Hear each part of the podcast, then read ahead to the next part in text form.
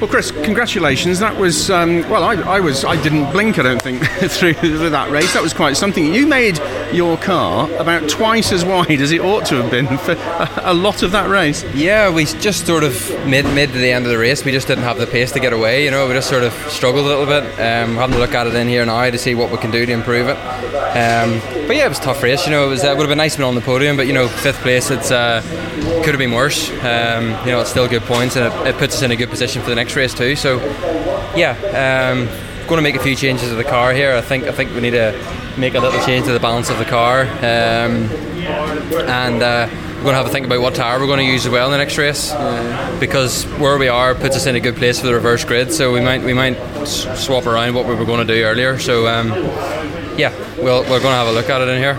Uh, at the uh, start on the grid, it was a mixed bag of tyre choices, which was, was really interesting. You went on uh, soft, didn't you?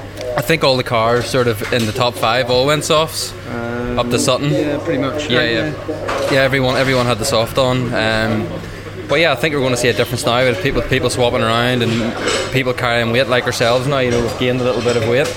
Um, but yeah, as I say, just over a race, over the race distance, just wasn't 100% happy with the with the balance of the car. Um, we're going to have a look through it here now, and we're going to see what, what we're looking to change. It's only small things here and there, but um, yeah, a solid start to the day. After cracking qualifying yesterday and obviously got good race pace today, race two is looking really exciting for you. Yeah, yeah, we're looking forward to it. You know, obviously, as I said earlier, we're going to make a few changes to the car. I think we know where we can improve it.